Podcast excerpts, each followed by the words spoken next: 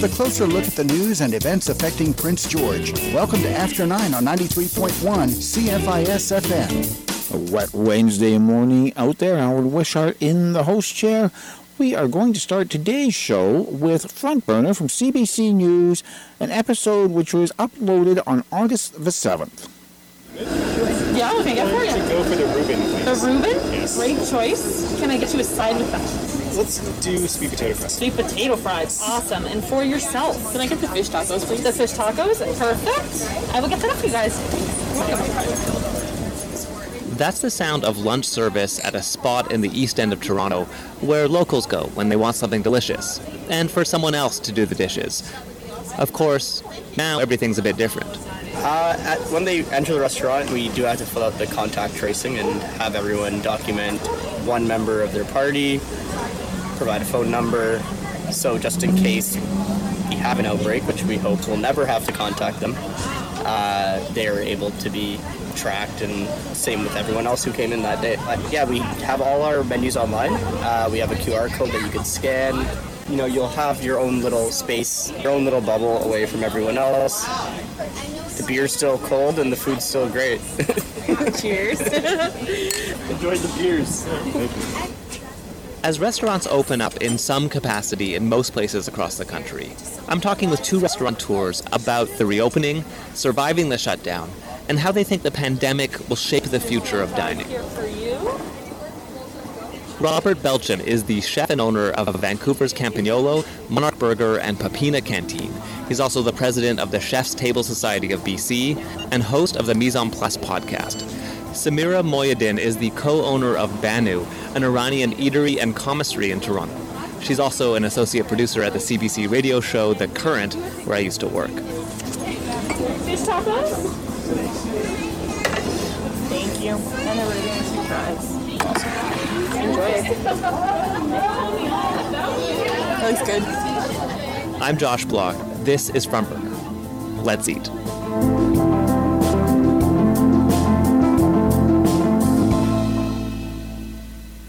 Hello to you both. Hi, Josh. Hi there. So it, it feels like we're at this really weird moment of transition right now where a lot of restaurants across the country are now being allowed to open up indoor service, of course, with, with limited seating and with new health guidelines. How are you feeling about this right now, Robert? That is the the million dollar question. I was I was tasked with helping our restaurant association here in British Columbia with coming up with the guidelines for all the restaurants in British Columbia. And we wanted to try to get everybody on the same page uh, and work with the health department and work with the provincial government to come up with guidelines that made sense to restaurateurs and to chefs and to front of house managers. I think we've achieved that. Um, the hard part is getting buy-in from all the different restaurants hmm. to, to get them to actually apply those guidelines and recommendations, and then trying to earn customer confidence back. That's that's the biggest goal. Right, which I which I want to ask you about. But before I do, Samira, what, what's it been like for you right now at this moment to, to be part of this gradual reopening of indoor service? Well, we actually decided not to participate in phase three at this point. Stage three of reopening starts Friday. Playgrounds, gyms, and movie theaters can reopen, and restaurants can serve indoors. Uh, we're not allowing people inside. And we made that decision based on the fact that we're a small place, and if you actually put tables six feet apart, I might have maybe three tables in my entire establishment. So we have a lot more freedom just doing the patio at this moment, and, and we're really liking this street life. You know, the moment that we were able to set up this patio and people started coming in, it's so strange, the feeling you get. Like, you just want to grab these people and be like, hello, I miss you. And it feels so, so odd, because I have to tell you, like, maybe, you know, a year ago, I would have been like, oh my God, here comes this same person again. You know, so you have a new appreciation for your patrons also. I mean, I, I at least went through this, because at times you can become a bit of a misanthrope in this business right. also. Right. But I yeah. have really come to appreciate the customers and their wants and their needs uh, in the past six months. That's interesting. And how, Robert, what are you hearing? You talked about trying to get buy-in from other restaurants. I mean, how challenging is it for restaurants to open back up after months of hiatus and within the guidelines that have been laid out? It's extremely challenging. Like I just today uh, an hour ago, I announced that we aren't going to be reopening Campagnolo. We're going to be shuttering it for good, uh, which uh, has been very difficult for me to do, as uh, we've Campagnolo's been here for twelve years. Wow. And and I'm it's, sorry. Uh, thank you very much. That's I mean, tough. It's, yeah. it's it's a very tough situation, and I know that there's a lot of restaurateurs and a lot of a lot of uh, owners across the country who are having to do this on a daily basis, and I feel for them. And you know, it's very, very, it's a very tough business to begin with. And the new guidelines, well, they worked. They don't work for everybody, and it's it's one of those things where you know you try and try and try, and uh, at the end of the day, if the numbers just don't work, there's no sense in dying over a business. It just doesn't work. It doesn't make well, sense. I'm curious to know what what for you was the final straw. What made you decide to to make that decision to close down the restaurant? It's it's the it's the unknown of of whether or not phase three will actually stick. That's number one. Like we have a we have a restaurant that's about one hundred fifty seats. It's not an overly large restaurant. It's not as small as Samira's. We did a lot of the calculations and the math to try to figure out how to reopen with social distancing. We couldn't figure out a way to make it work unless we dramatically changed their menu or, or concept. Um, hospitality is a massive part of, of who our identity is, and as an Italian restaurant, the conviviality of the table and the dining with wine and all that sort of stuff, it, it does not lend itself to the way dining out is right now. And we decided that we don't know when the, the, that it's going to get better. And unless we can do it the way we want to do it, we're not going to do it at all. And so we will, we will, the, the way we're going to pivot is close the restaurant and sell it, and then hopefully open up something that makes more sense for this, I don't know, the new normal, which I hate using that language, but it's it just it just didn't work for us anymore. So that must have been a, a really difficult decision. I imagine that you've had some, some really tough conversations with with the staff at that restaurant and, and you know everyone involved. Well, absolutely, the toughest. You know, the restaurant business, as Samir will, will attest to, it's a family it's a family thing. It's a family affair. Whether or not your your immediate family is working there or The, the staff become a part of your family, and to try to tell them that they that you aren't allowed to come to family meal anymore, and you know we're going to be shuttering the doors, is a very difficult situation. But it is it's a fact of life. It's it's either that or you know lose my house, and you know people do understand what's going on. So.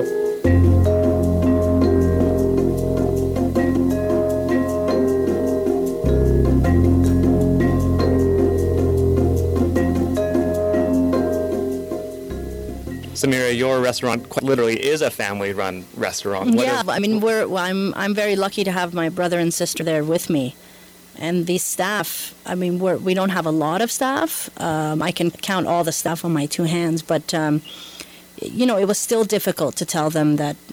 I mean, we're not shutting down, but when it when this first happened, we sh- completely shut down for about a week and a half, and we're just trying to think, what do we do? You know, how do we um, pivot? Because it was really pivot or die.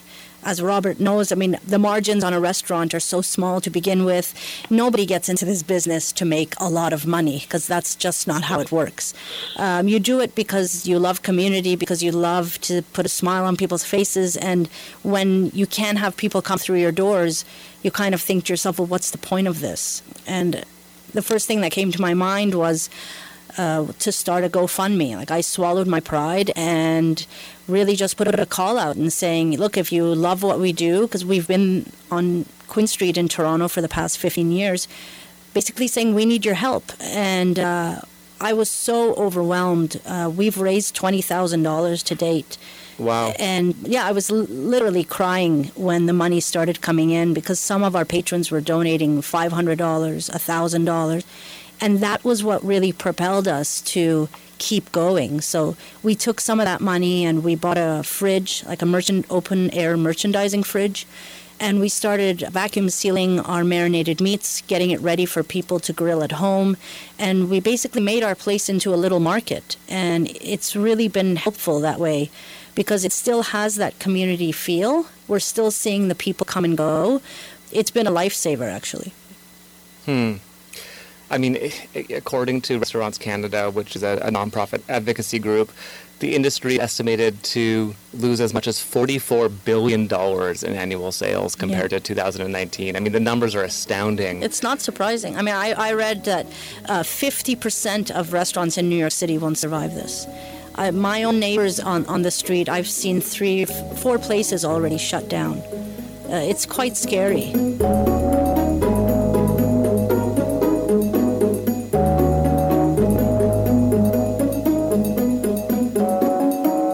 First part of Frontburner from C B C News, originally uploaded on August the seventh. Take a quick break and be back with the second segment after this. You're listening to After Nine on Prince George's Community Station, ninety-three point one C F I S F M. Now segment two of Frontburner from C B C News, originally uploaded on August the seventh. Uh, Robert, I, I wonder, what what did that mean for you when there was the announcement that all restaurants had to shut down? What did you guys do back at that time? That's an interesting story. I was in Toronto at the time, um, actually about to go to a Raptors game. And right. I got a call. I got a call. I was in contact with my manager, and you know, business was getting slower and slower because the people were getting worried. And then I'll never forget it. Actually, I woke up on a Saturday morning and I looked at the news as I do every morning, and four hundred people had died in, in Italy overnight. Overnight, four hundred people mm. died of this virus. And that's when I made calls. It's like, no matter what, the safety of our staff and the safety of our patrons is the number one priority. We'll figure out the money after, and we shut down. And that was probably, I think it was about three days before the B C government mandated that we shut down. Although I so imagine back it. then, you, you thought you probably thought it was going to be a couple weeks. Oh yeah. Yeah, well, yeah, absolutely. nobody thought nobody thought we'd be talking about this five months later, like that we're still shut down. Nobody in a million years would have thought that. So you just have to sort of do what a lot of restaurateurs have done, like become markets and takeout places and, and things like that. You know, it's it's a lot to ask of a small restaurant, and it's a lot to ask of of uh, an entire industry.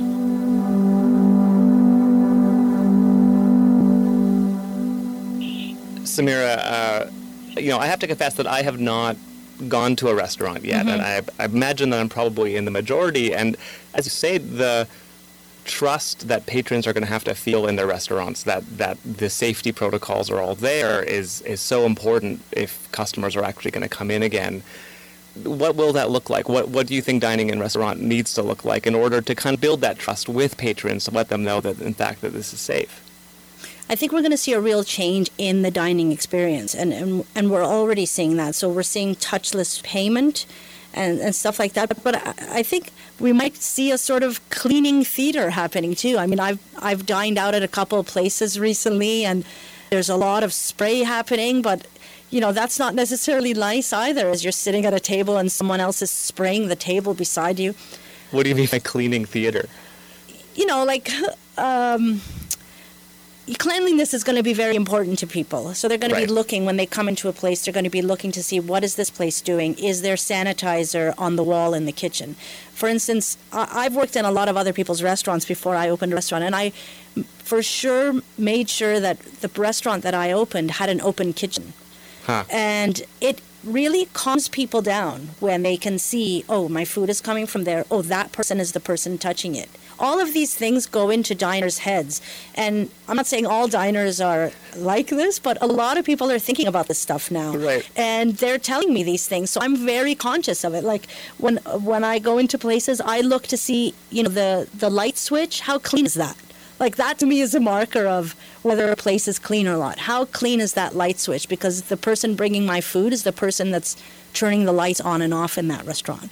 So there's a lot of psychological things that I think maybe weren't there before are going to become really paramount right now.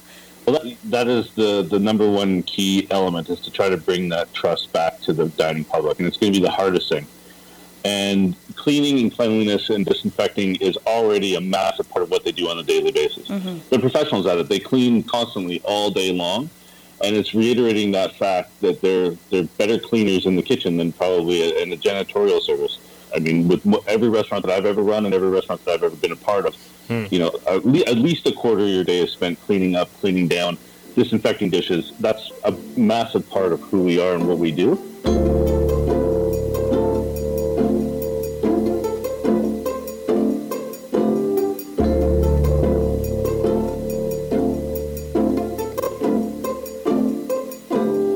I mean, how do you...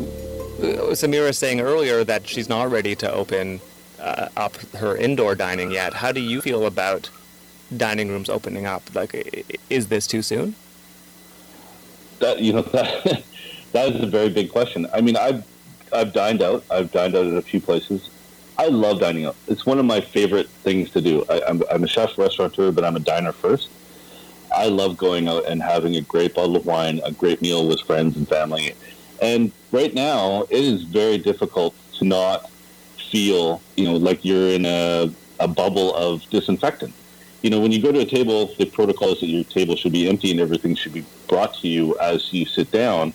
And so just even the, the act of sitting down, I'm like, I shouldn't be sitting down right now because my table's not set. So it's just, it's very awkward right now, and it's going to take a little bit of time for people to get back into that groove of, of actually dining out. Um, but I, what restaurants are amazing at is figuring out what customers want and then acclimating to it. So, Samira, at Banu, what does dining out look like right now? You know, dining out really is dining on the street. Uh, we are able to, uh, because of Toronto doing Cafe T O, uh, restaurants set up these makeshift, what I like to call my pandemic patio. You know, we have these big concrete blocks that the city has brought, and they've plopped one in front of each restaurant, and then they've put up these very hideous pylons, massive pylons that are like four feet tall, so that the cars don't plow into you as you're eating on the street. So uh, for me, I like the sort of grittiness of it. Some people have dressed up their patios, um, but what we did uh, last Saturday, for instance, was I took our grill. It's a big charcoal grill that we use for catering events, and I plopped it on top of that big piece of concrete and just basically did an outdoor charcoal barbecue all day Saturday. And we had mm. we had one of our best days that we normally have, so not during COVID. Like, it was like a regular Saturday, but I didn't have anybody inside my restaurant. I only had people outside, and I was able to lock my doors at nine o'clock and leave. And Saturday we sat down after, my brother, sister, and I, and we thought, I don't want to go back to normal. Hmm. I don't. I don't want that. I want to be able to keep this grocery, have a market, have some people inside, have this sort of dynamic uh, feel where people are coming and going, but some people are dining. Still be making the cocktails, but be able to close at nine. You know, normally we'd be leaving at two thirty in the morning, and if if it if it stays like this, like, I don't know what the winter's going to hold. That's not going to be very nice because we can't right. have people sitting outside.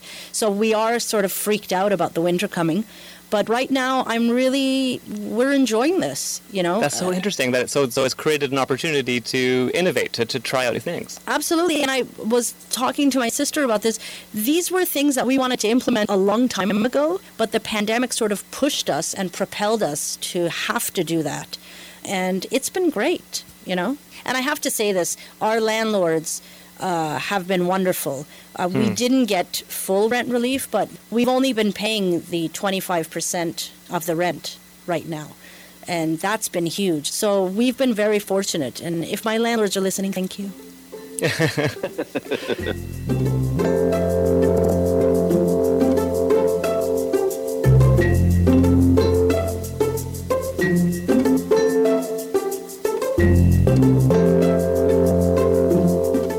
So interesting to hear the way that you have managed to be creative and find ways to, to survive, at least for the moment. For now. I want to, yeah. Well, as long as the subsidies keep coming in, and I know that that at some point will dry up. Robert, what other sorts of creative solutions are you seeing from restaurants to try and at least survive through this this period of time?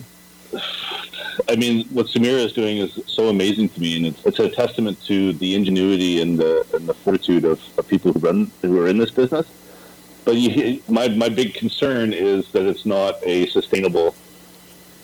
It's not a sustainable thing. Mm-hmm. Like here in here in Vancouver, the city did a great job in like allowing all these small restaurants to open up patios. But nobody's talking about the big elephant in the room is that it rains two hundred fifty days a year here. It's true. And the same with Toronto. Like it gets bloody cold there, and you know it's great right now, but in three months' time, what what's going to happen? Yeah, that's, that's a that's, that's a huge concern. I mean, who is going to be sitting outside? uh, you know, come uh, end of October, I don't think anybody wants to sit outside. So th- that is something that's looming over our heads, and uh, it's very, very concerning because, I mean, for a lot of people, as you said, I'm, you know, when you shut down Campagnolo, Robert, I'm sure that, you know, there, you know a lot of people who, even when they do the numbers and it still doesn't add up, they still keep going. They will. Yeah. They'll remortgage their homes. They'll do all yeah. of these things, even though they see, oh my God, I'm, you know, going, I'm bankrupt, or I, I have to give my car away, or I, you know, I took my right. kids' school money, you know, to keep going. Yeah. And a lot of people are losing not just their restaurants; they're losing their homes. A lot of people will say, well, look, well, restaurants are, are shifting and they're using Uber Eats and DoorDash and finding ways to deliver more, that people are ordering in more. How how does that translate into profit for restaurants? Yeah, but they're taking all your profit. A, a company like Uber Eats, you know, exactly. uh, will take thirty percent of that bill. And thirty percent? Uh, up to thirty percent is your profit. You're basically working for these delivery apps. Yeah. Foodora, DoorDash, Uber Eats, you know, skip the dishes. They are the bane of the restaurant store. That's right. Truth, truth. When we get an order, and I'm just like, oh, I don't want to, you know, I don't want to pay that thirty points. Yeah. And it's like the only thing that's good about it is it just keeps the customers happy, and it keeps the food fresh because it just keeps on it keeps on going out the door. Mm-hmm. Wow. Yeah. So it's just it's it's not that that's not going to be the model that no. that will save restaurants if this pandemic goes on for a long time. No. Definitely not. Definitely not. It's so heartbreaking to hear, partly because it feels to me like the antidote in many ways to the kind of isolation and loneliness and separation that so many of us are feeling during the pandemic is restaurants, is being able mm-hmm. to eat communally and to, to, to see people and to be in crowded places. What, what do you think that we are at risk of losing if restaurants can't come back in the way that we knew them before the pandemic? Samira? No, I think community. I mean, you lose communities. You've gone through funerals with them. You've done their weddings, graduations. You've been there when they had their first date. Now they're, you know, their child is two years old. So these relationships get formed. And, mm. you know, once the industry gets decimated, you'll see entire communities disappear. Yes, food is culture. And when you lose that part of the community and the, that sense of what's going on, you know, you lose a big facet of what Canada is today. Well, I hope I, I get a chance to walk inside both of your restaurants soon. Thank you so much for speaking with me today. Thanks, Josh. Thanks, Robert. It was nice to, to meet you. Very nice to chat with both of you. Thank you.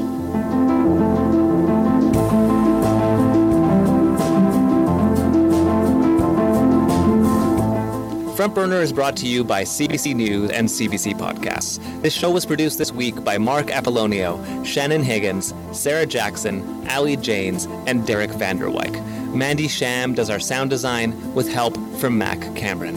Our music is by Joseph Shabison of Boombox Sound. The executive producer of Frontburner this week was Elaine Chow. I'm Josh Block. Thanks for listening. The second segment of Frontburner from C B C News, originally uploaded on August the seventh. Time for another quick break, and we'll be back with more after nine.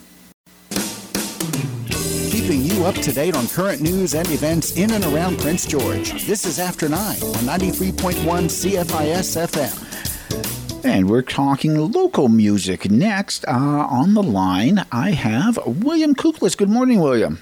Good morning. How are you? Not too bad. And yourself? Oh, pretty darn good. Okay. Obviously, you're inside then, because it's not very nice outside right now. Well, I'm, I am, I'm gazing out over the forest, and yeah, it doesn't look very pleasant. No. Now, you have been busy. Like, I think you've got a new album out.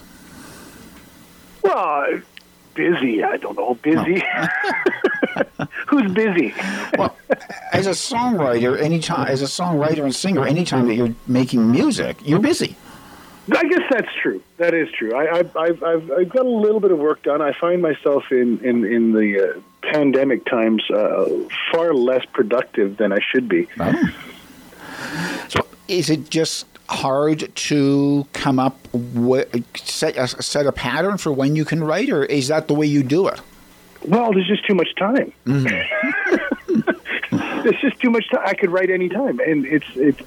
I, I guess uh, uh, historically, I've I've written when I squeeze out the time to do it, and now there's like uh, a lot of time and space to do it, and it's uh, it's less motivating, I guess. So then normally when you're doing the songwriting, you might have an idea during a time when you're busy, and you've got to quickly make a note of it or something, so that when you do get those moments when you can actually sit down and start writing, you've got the idea still. Well, absolutely, and it's uh, yeah. You, I mean, I always keep keep a, a notepad with me, and then it's uh, take advantage of the moments that you have to, to do it. Um, it's it's just it's a funny scenario now because uh, there's a lot more moments available and less motivation to do it. Yeah. Now, have you ever had a situation where you've gotten to one of your songwriting times in the past, and you sit down, you flip open your notebook, and you're looking at one of the notes that you made for yourself, and you're going, I have no idea what that means? oh, oh, often, often. It, it's funny because, I mean, the, my process usually it's it's it's written on the spot as opposed to, like, I don't write. I don't write generally write in advance. You might come up with an idea or a a phrase or, you know, something yeah. that, that, that uh, tips you off to, to going down a path, but often it's... Uh, You know, you sit down with a guitar and, and start uh, start playing and come up with a melody, and then and then the words just uh, come to you, right? That's that's how I work anyway. It's, it's weird, maybe maybe not. So, so how often does it sort of work the other way around though, where you've got a line that you're thinking that is a great hook for a song, and then you've got to sort of figure out the rest of the song and figure out the melody that goes with it? I mean, it, it happens too, but I find I find it it's a lot. Uh, it's rare. It's it's it's more the opposite way, where, where the song for me comes comes to me while I'm sitting down with the guitar, right? Mm-hmm. Um, you know, um, I do. Like I said, I have a notepad full of full of ideas, right? So sometimes you can draw from that and uh, and, and pull those things into what you what you've come up with on the spot. Yeah. But it, it it's. Um, It's it's rare that I, I sit down and write a, a, a lyrical ly- lyrics ahead of time, right? It, mm-hmm. it, it just comes comes the other way usually for me. So now you've got the song written, you've got the lyrics, you've got the melody. It's looking great. You go to record it. How often do you make changes to things while you're in the studio? Uh, pretty often. I mean, it's, it's just it's interesting because I mean I'm, I'm lucky enough that I that I own my own recording studio. I, yeah. own, I own Vinyl Deck Studio, so. So for me, it's um, um, I have that luxury. Um, you know, for other artists who, who don't necessarily, you know, they're paying money to go to a studio to record. Um, you know, have to have everything together before. So yeah. for me, I, I have the freedom to change things right on the fly as as, as I'm recording them, and uh, um, so it's it's often it happens often. So it, it gives you an, me the opportunity to. Um, really tweak things here and there, whatever whatever I feel like, oh, that needs to be changed. It's easy enough for me to just fix yeah. it. Yeah, you don't have to worry about talking to five different people in the recording studio and saying, you guys take fifteen minutes, I've got to do something. Exactly, right? Yeah, yeah exactly, yeah. So it's, it's, it's uh, I'm lucky that way for sure. Yeah. So the songs that you've been writing during the pandemic, how do they compare to songs you've written before? Like, are you finding yourself writing about different subjects, or would people hearing the new stuff not notice anything really different? I don't think it's. I don't think it's uh, different. I mean, uh, you know, once I get around to actually recording stuff, maybe it will be entirely odd and totally different than what, what I have. But right now, from, from the perspective, I, I don't. I don't see a huge. Um, you know, this is obviously pandemic material. Yeah. Yeah, but for one thing, it's tough to write something with coronavirus. Well, that is true, right? Exactly. Coronavirus. Uh, yeah, I don't know no. where you'd start. No. So where are you in terms of another album? Like, have you got enough material at this point, or are you still writing? I'm al- I'm still writing. I'm always writing. I yeah. mean, and, and you write stuff, and some things just go away. You know, not not everything you write works out. Um, you know, often for me, like, especially with the last album, my newest, my latest, uh, um, I'll Be All Right. I mean, that yeah. generally was written in four weeks, three weeks. Wow. I, I wrote the whole album. So, it, you know, it, sometimes it just comes in bursts. I mean, that's more often than not. It just, it's these bursts of frantic writing. And then, you know, I take a, a year and a half off. Maybe pump out a couple of couple of new tunes, but uh, you know, often it just comes in these bursts. Yeah. So when you are in that period in between albums, where, as you say, you might get a couple of new songs, do they almost always get onto the next album, or are there times where you've had a new song and for whatever reason it does it never really sees the light of day, shall we say, on an album? Well, you know, it's if you look at a song like um, um, Standing Strong, which was written, mm-hmm. I wrote back in twenty seventeen. Right. So I wrote this song about the wildfires, um, mm-hmm. you know, back in twenty seventeen. And it was sort of in between albums. Like, it just was one of those songs that I wrote at that time. So I actually put it on the latest album from twenty nineteen, I'll Be All Right. So, mm-hmm. so the song's there. Um, you know, so sometimes they make it, and some, I mean, I have songs that I've never recorded too, right? They're, yeah. they're just, they're there, that I'll play them live, but I've never put them on an album because they just didn't fit, or it didn't, it just didn't work out. Yeah. Are there some of those songs that you've got that you're still looking at and saying, it's nice to have that one in reserve in case I need one more song for an album because I know that's a good song? Uh, yeah, sometimes you, sometimes you have that. I mean, um, if, if you're lucky enough to have that extra, the extra, you know, sometimes when you're making an album, you go, geez, that's, I gotta, I gotta get some more material here. Like, I, you know, I've got some really good stuff, but, you know, the songs that I have in the drawer aren't just quite aren't, you know, um, worked out enough, or, you know, they just don't fit with the theme, or, or, or whatever. So then you're sort of in this position of, oh, I gotta, I gotta crank out some more, mm-hmm. some more material. Right. So, So sometimes you're lucky to have that. Sometimes you're panicking to try and uh, find some, write some new tunes that fit, right? Okay. William, we've got to take a quick break. Uh, when we come back, I want to talk to you some more about what you've been doing musically during the pandemic for playing after nine. It's after nine on Prince George's Community Station, ninety-three point one C F I S F M. So, William, been saying you've had a lot of time for writing songs during the pandemic and everything. Obviously, not so much time for actually being able to go out and play the music. That is uh, very true and very sad. Yeah, it's, um, you know, obviously a really terrible time for uh, musicians and uh, artists um, alike, it, you know, um, huh? not being able to get in front of crowds and play. Um, so, you know, I... Take advantage of the internet the best you can, mm-hmm. and um, you know, I've been doing these uh, what I'm calling live music quickies, which are just, you know, random appearances on on uh, Facebook or Instagram, and just playing songs and things like that. So, do you give people a little bit of a heads up though? Like uh, tonight at seven o'clock, I'm going to be on Facebook playing a few tunes. No, not no? not generally, wow. not generally, because it's just uh, you know, basically it's when the You know, the tagline is that I, no, like I, I haven't, I don't prep them, right? Mm-hmm. So I just no prep, no preening, and just grab a guitar and go. And so basically, I just whenever the mood strikes me, I just grab my guitar, turn on the camera, and and do them live. So there's probably quite a few of them that are out there where I'm just looking like absolute pandemic hair and uh, a nightmare. But um, you know, it was just kind of fun because you know. Everyone and their dog is doing are doing live streams and, yeah. and, and stuff out there, right? And it's the market's kind of saturated, and um, you know, people are tired. I'm tired. Everyone's the musicians are tired of doing it. Everyone's tired of doing it, right? So for me, if you do, I just throw out one song at random times, and if you're lucky enough to catch it live, great. Um, and uh, you know, it's they're all on my Facebook as well, so you can always. Go and go and track them down and, and take a listen.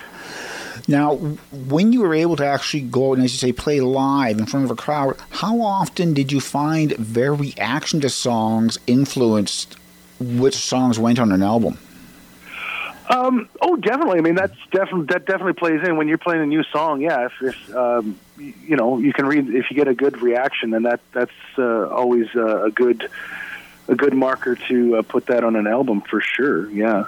And as, as opposed to that, if the audience starts walking out halfway through, you're kind of going, okay, that one's not going to go. Maybe, maybe that one needs a little work or something. Yeah. Exactly. So yeah. Have you been talking very much with other musicians during this time to find out what they are doing to sort of keep busy and keep in front of the public?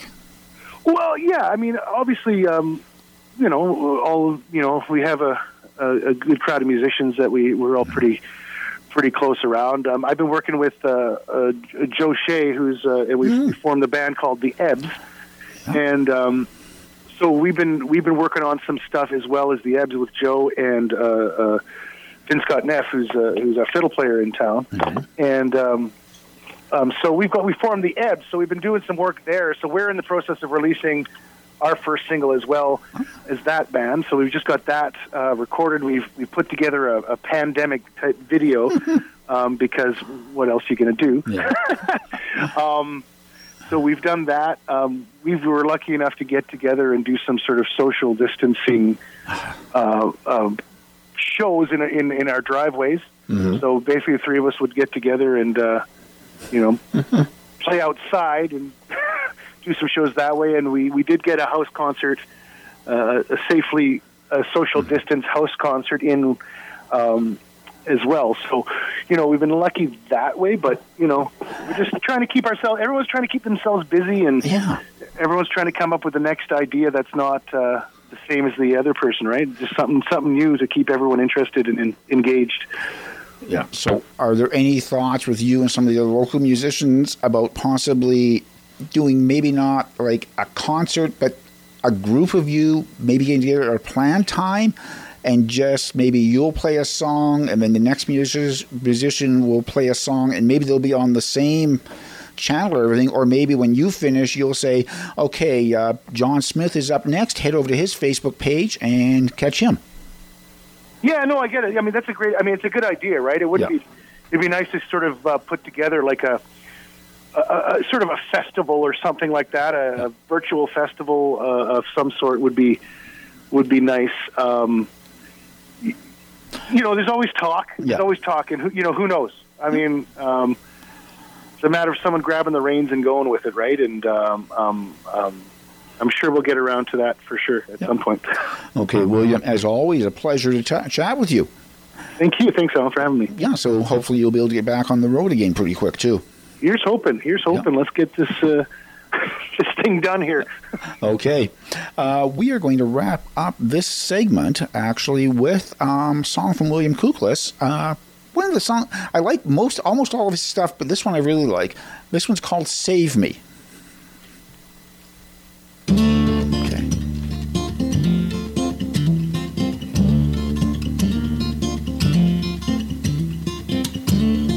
Spinning round and round in circles on this unholy carousel.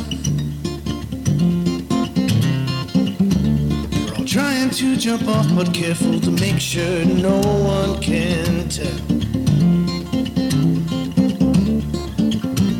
Save me, save me from ourselves. Save me, save me from ourselves. Both our lips are moving, nobody's making a sound. You better get it off your chest before we tear this whole thing down. This whole thing down, yeah. It's just a matter of time before we fight the next round. With the rhythm of a drum, it just keeps beating me down. Beating you down. Save me, save me from ourselves. Save me, save me from ourselves. You try to strap together this place.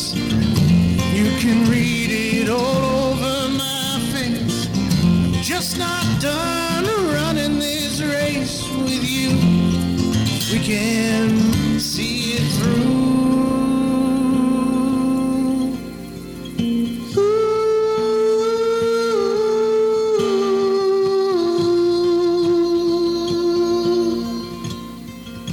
Ooh.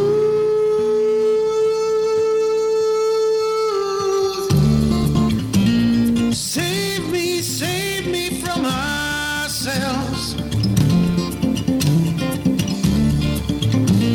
Save me, save me from ourselves. Save me, save me from ourselves. Save me, save me from ourselves. Save me.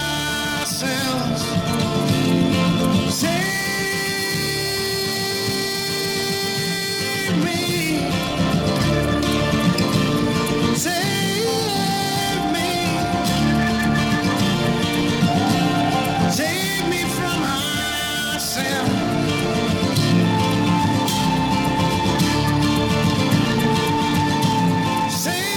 from ourselves.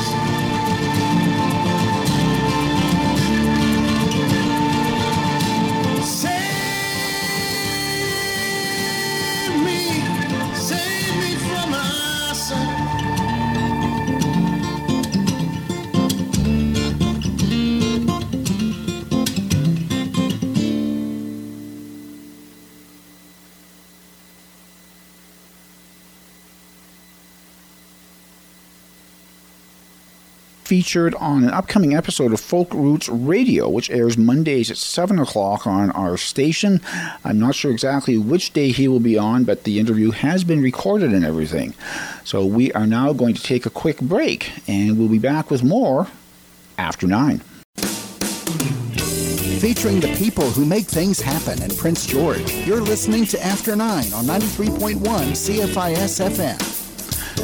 And we are talking hockey now. I have Andy Beasley, the Vice President of Business for the Prince George Cougars, on the line. Good morning, Andy. Good morning. So the W H L has now set a date for when the season will start. So I'm guessing you and the rest of the guys at the Cougars are starting to sort of work back from that to figure out when things have to happen. Yeah, it's it's uh, there's a lot of moving pieces putting on just one single W H L game, let alone an entire season. So there's a There's a large mountain of work that still needs to be done, but we are uh, we're happy that there is a date that's been set. We're happy that we've got a target, and uh, now it's just a matter of continuing to plug along and, and get ready for the season. So the season is scheduled to start December the fourth. Do you know yet on the schedule? Are you guys playing opening night? We don't know the schedule yet, and that's part of what this um, what the, the moving the start date date back is enabling the league to do, is to look at a variety of scenarios. For example, Uh, we all are fully aware of the trouble with the uh, the American border, and the likely, you know, my guess is, I, I don't know any more than the next guy, but I'm kind of guessing that it's not going to be open. So we may end up having to uh, redo the schedule so that we don't go into the States for the first part of the season, or maybe even the entire season. Um, so we're having, we're having to do a variety of schedules that include B C only play to start off with, or Canada only play, and uh, you know, a whole variety of other scenarios. So knowing that the start date, though, for the season is December fourth, so working back from that, when are you guys figuring training camp will be starting? Because I'm kind of guessing there may not be any exhibition games this year either. Well, if there are, they're going to be limited to for, for sure to just one or two. But we'd like to. Uh, we're thinking that we're going to be able to get the guys back uh, November fifteenth. It would be a very shortened training camp mm-hmm. this year, uh, very shortened tryout process. We wouldn't be inviting very many people to our camp. And um, so November fifteenth is kind of what we're looking at, but there's um, there's another thought being floated out there that uh, whether we should be right across Canada, bringing the guys in earlier than that so they can get settled into Prince George and their other communities, start school for those of them that are in school, and, and then that way we could get some practice time in with them. But uh, that comes with its own logistical challenges and, and problems. So yeah, and I'm guessing one of the things you've got on your plate as well then is the international players, like the European players on the Cougars and the W H L and the other W H L teams, because when they come in, they have to self-isolate. Absolutely, we've got a we've got a player in Finland, we've got a player in Czechoslovakia, mm-hmm. we have several of our players that are in the States. Um, And then, of course, scattered throughout Canada. So, yeah, there's there's a lot of self-isolation that's going to happen. And uh, but, you, you know, Alan, at the end of the day, uh, much as we're all clamoring to get going and we want to get the guys back, the other side of the coin is that we really don't want our guys to get sick. We don't want our billet families, our staff, our fans, our community, and the players themselves. The, the safety really is number one. So I guess, frustrating as it is, we're all very also content to just say, let's let's wait until we can do this safely and we have a plan that's really going to be acceptable to everybody involved. So the W H L made the announcement start date December the fourth. At that point, and after City Council made their recent announcement which arenas would be opening, at that point, did you guys start talking to the city about being able to use C N Center? Well, we, we um, as you know, our offices are in the C N mm-hmm. Center, so we've been able to still access our, our offices and operate fairly normally. And I talk to them every single day without any exaggeration. Um, so we are we and they are very familiar with each other's ideas. Uh, we I was quite confident that council was going to make that decision.